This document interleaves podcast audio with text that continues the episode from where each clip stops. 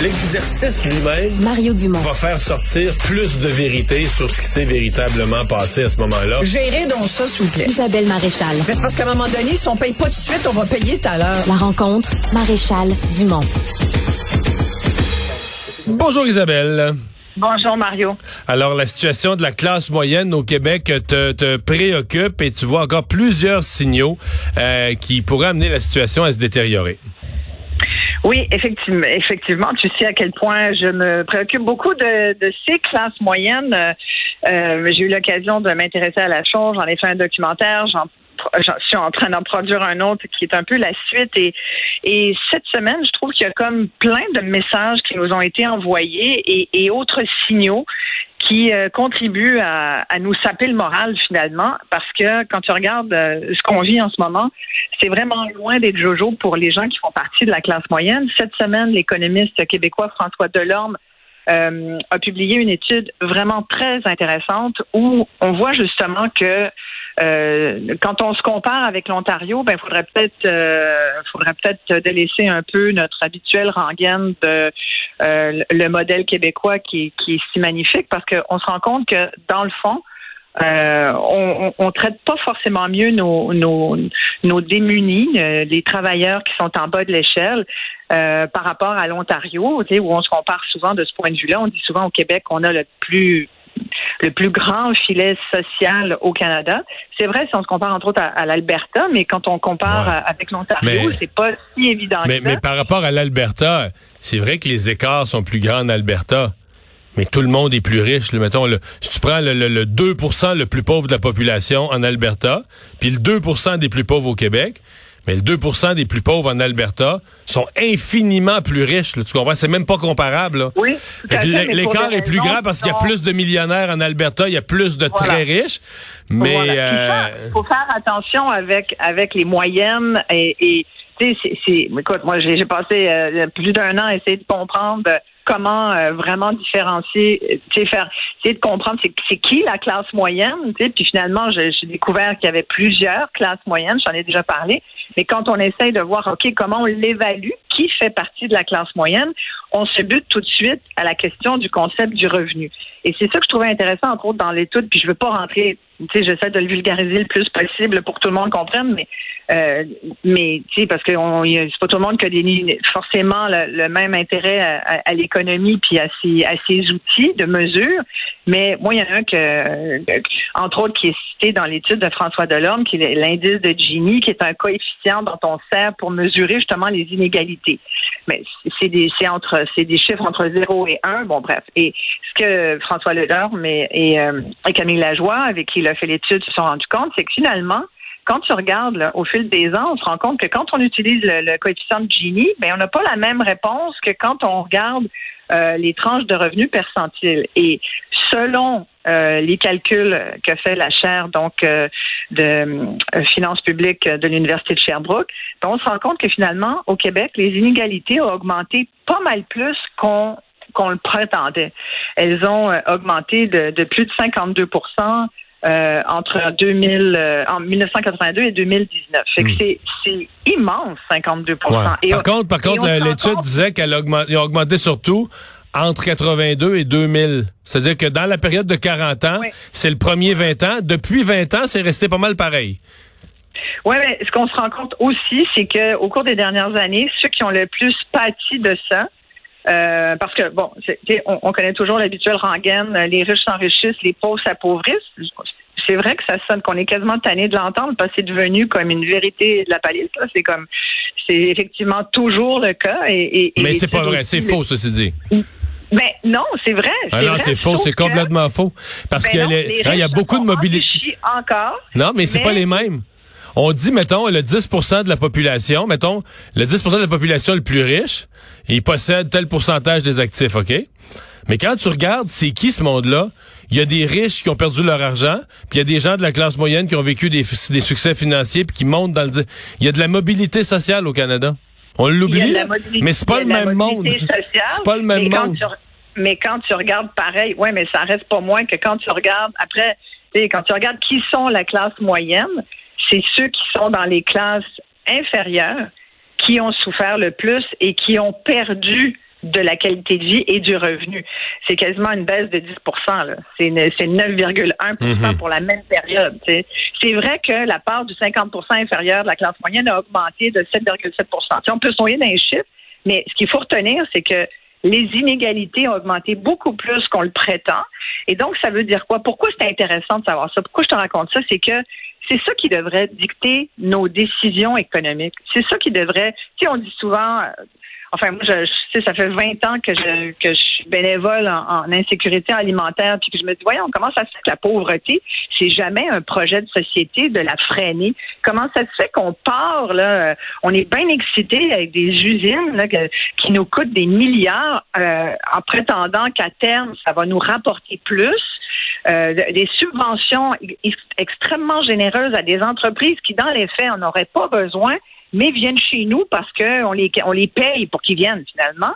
Alors que dans le fond, on se rend compte, et l'étude de Delorme le confirme, avec ses, son analyse plus pointue des tranches de revenus, confirme que si on s'attaquait à, à, la pauvreté, aux couches inférieures des classes moyennes, et qu'on essayait un peu de diminuer ces inégalités, on aurait beaucoup plus de, de richesse collective parce que, il y a d'autres études là, euh, que je disais qui confirme ça aussi, les inégalités freinent la croissance.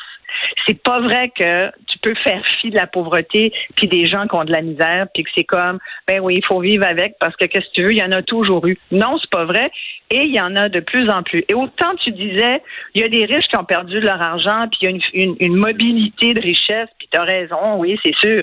Il en reste pas moins qu'il y a plus de riches puis les riches se sont plus enrichis pendant la même période que les autres se sont appauvris. Fait que ça, c'est un fait. Et Puis moi, je te le dis souvent, ça m'inquiète pour le tissu social parce que les mailles du filet euh, sont plus grosses et ça m'inquiète pour l'avenir des ménages. quand tu regardes la bombe hypothécaire, il y avait un très bon article aujourd'hui là-dessus de David Descoteaux qui a fait des calculs par rapport à à, ce que les banques ont comme euh, ce qu'on appelle la bombe hypothécaire, c'est en fait cette espèce d'affaire qui, qui, risque de nous péter dans la figure dans pas long, c'est qu'on se rend compte qu'il y a un amortissement négatif. Puis l'amortissement négatif, c'est quand tu rembourses plus ton capital, que tu payes que de l'intérêt, puis ton intérêt, tu même plus capable de le payer. La BMO a à peu près, c'est quasiment une hypothèque un prêt résidentiel sur quatre, là, qui euh, qui est une qui est en hypothèque, qui est en amortissement négatif. Et euh, je pourrais te dire, euh, je pourrais dire la CIBC, c'est 20% des prêts qui sont en amortissement négatif. la TD, c'est 18% Tout à l'heure, là, puis, puis, là, on a la menace que la Banque du Canada va encore nous tirer encore plus l'oreille qu'elle le fait. Moi, j'ai envie de, de, dire et de répéter, sincèrement, on a compris le message, mais il y a des gens qui vont vraiment pas bien aller tout à l'heure, Mario. Puis je moi, je parle à beaucoup de gens en affaires. Là, il y a des prêts aux entreprises qu'il va falloir rembourser au 31 décembre. Je parlais à des entrepreneurs cette semaine qui disaient, moi, là, je vais rendre les clés de ma business. Ils viendront s'en occuper eux-mêmes, mais c'est pas vrai que je pourrais rembourser ça. Et en même temps, puis on nous dit, ben, c'est parce qu'il n'y a pas beaucoup de, il n'y a pas d'argent. Tout le monde pleure qu'ils n'ont pas d'argent. Ils donnent des bonnies. Écoute, je t'en parlais cette semaine. Puis en même temps, ben on se pète la, c'est bien la romaine visiblement, tu sais, mais on se pète la bretelle avec des de, de, grands projets coûteux en argent public qui se veulent des legs politiques, là, c'est sûr.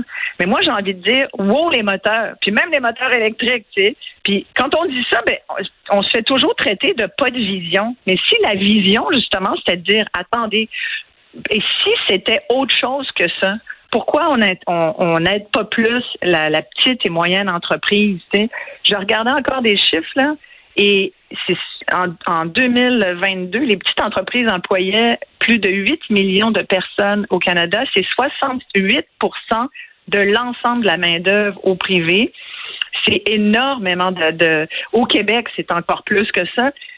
On parle d'à peu près 80% de contribution de, des PME à la main-d'œuvre. C'est immense et on s'intéresse à peu près pas à celle-là. On en a que pour la grande entreprise, souvent étrangère, malheureusement.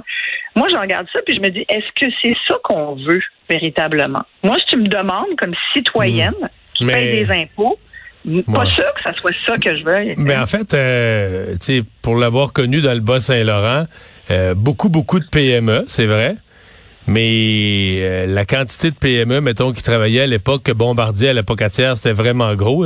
La quantité de PME qui travaillaient comme fournisseurs de toutes sortes de pièces, de morceaux, de n'importe quoi, d'entretien.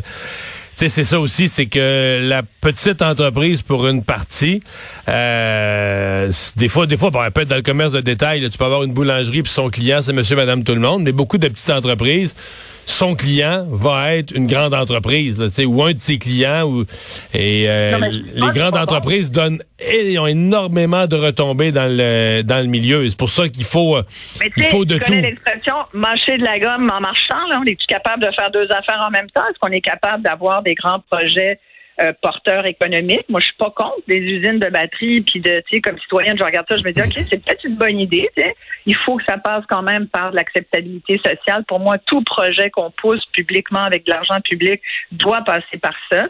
Puis je trouve qu'on saute souvent cette étape-là. Après, est-ce qu'on est capable quand même de regarder les autres joueurs du marché qui sont les, les entrepreneurs, les chefs d'entreprise, et aussi de, de regarder les classes moyennes? Puis il y avait un très bon article aujourd'hui dans le Devoir qui parlait du niveau de confiance des Canadiens parce a des études sont sorties, dont une du Cyrano, qui parle de euh, l'espèce de, de un peu le moral. Tu sais, Je te parle dans le fond de comment je me sens par rapport à tout ce que je vois d'économie. Je parle des signaux. Mais évidemment, ce niveau de confiance des gens est responsable de 16% des grandes fluctuations de l'économie. C'est-à-dire que notre morale, disons, disons que c'est un autre, sais, on parle souvent de notre indice euh, du bonheur, ben mettons l'indice de notre bonheur économique, il est responsable de 7 16 de, des fluctuations de notre économie. C'est-à-dire qu'il y a un impact sur le PIB selon l'humeur qu'on a par rapport à, à- à- à ce qu'on vit d'un point de vue social et économique. Fait c'est, majeur. Et il y a même des chiffres dans, l'étude du Cyrano qui dit que chaque augmentation de 1 point de pourcentage de, des attentes d'inflation, ça serait responsable d'une hausse de l'inflation réelle de 0,8 Peux-tu- Ça veut dire que si on craint l'inflation, on crée l'inflation. C'est quand même fascinant, non? Hmm. Oui, absolument. J'ai une bonne nouvelle économique puisque tu t'inquiètes là. À l'instant même, Radio-Canada annonce retirer la version française du balado Alone et s'engage Ah à refaire non. traduire les épisodes auprès d'une entreprise de doublage québécoise.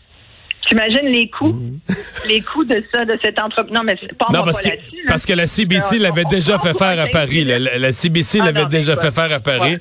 Mais là, ils vont le refaire auprès d'une entreprise québécoise euh, pour des raisons politiques. euh, voilà, donc... euh, Mais ça, tu vois, c'est du gaspillage d'argent et c'est de l'argent public. Effectivement. Hey, merci Mais Isabelle. On est content quand même. Bonne Ouais. fin de semaine. Merci, Ouais. Vert.